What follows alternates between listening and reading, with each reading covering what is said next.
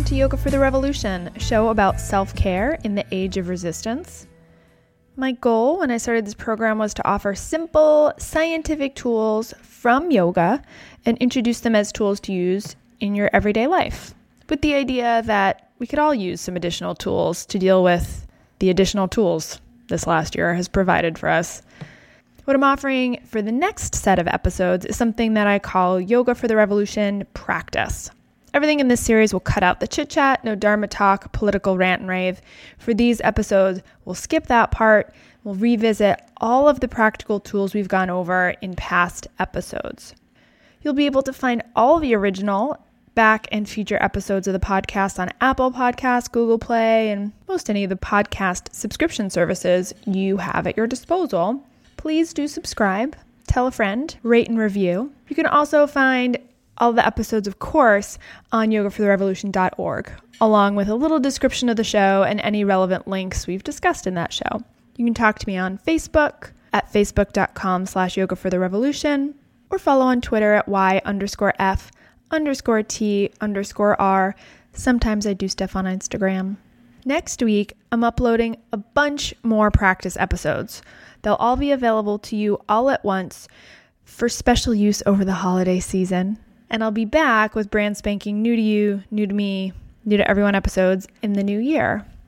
Until then, enjoy this next set of episodes all about the practice. This one is going to be Kapalabhati breathing. To begin, sit in a comfortable position where your spine is straight and your abdomen is not compressed all in all, that just means your seat, if you're sitting, is is grounded, rooted to the earth, and your spine is elongated. And think of this not as lifting your chin to elongate your spine, but instead lifting from the very tip top of your head. Just like you have a magnet on top of your head and a magnet on the ceiling, and they're being drawn together. And the whole point of having an elongated spine is so that your internal organs have more room and the lungs have more room to expand, expanding in three dimensions, right? Not just up or not just out to the front, but also expanding to the sides, expanding into the back body. So find yourself in that comfortable seated position. If you're standing, just stack yourself up so you're not leaning to one side or the other. If you don't know what to do with your hands, you can rest your hands on your knees, palms facing down. I'll walk through this once and then we'll do it together. Before we start, take a moment to notice how you feel in this moment. Are you cold?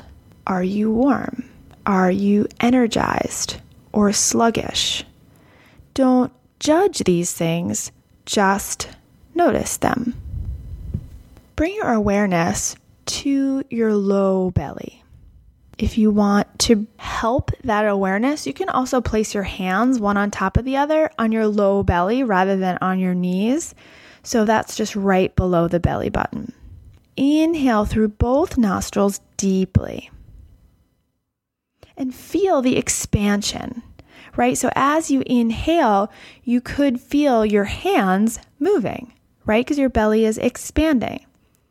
And then exhale, you'll contract the low belly or even use your hands to gently press on this area, forcing the breath out. That's a slow version of what's happening.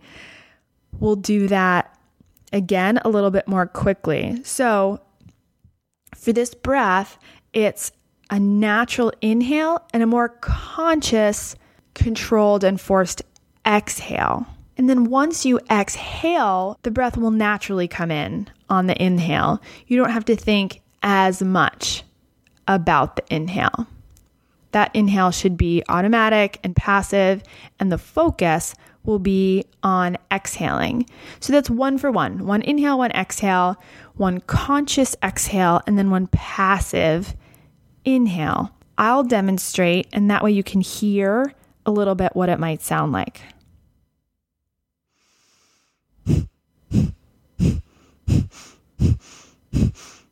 Right? So you can hear the exhale is much louder because that's a little bit more conscious and forceful. And the inhale is more passive and gentle because it just comes naturally because you've compressed the belly, compressed the diaphragm, all the air is forced out, and then you'll need to inhale. Always go at your own pace and stop if you feel faint or dizzy. Let's do a few together. Just start by becoming aware of your natural breath. Not to change it right away, just bring your attention to your breath. Feel the air come in and out through your nostrils. Bring your attention to your belly.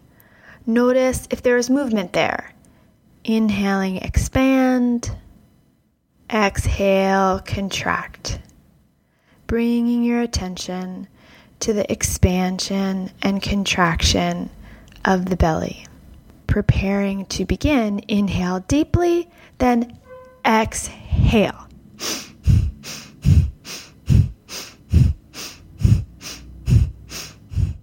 and release. Release control of the breath. Inhale deeply through the nose. Exhale everything out. Slow everything down. Release and let go. A few thoughts to keep in mind before we go again. Keep your focus on your low belly and on your exhalation throughout the exercise. Don't contract the abdomen when you inhale sometimes when we go to take a deep breath, if you think of a cartoon or even as a kid, you inhale and suck the belly in and try to puff the chest out. That's not what we're doing here. With an inhale, the whole belly should expand. And then with the exhale, the belly contracts.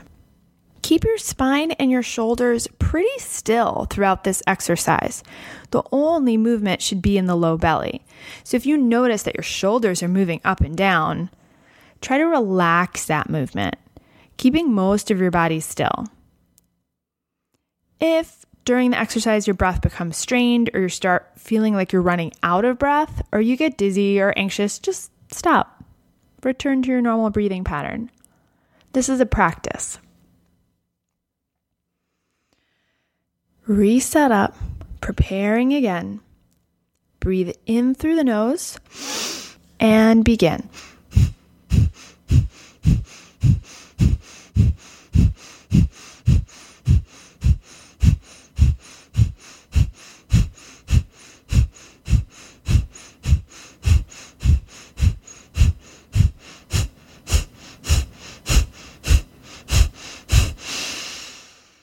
and release control of the breath.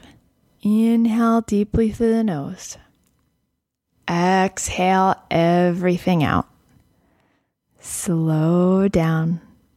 Release and let it all go. Take a moment to notice.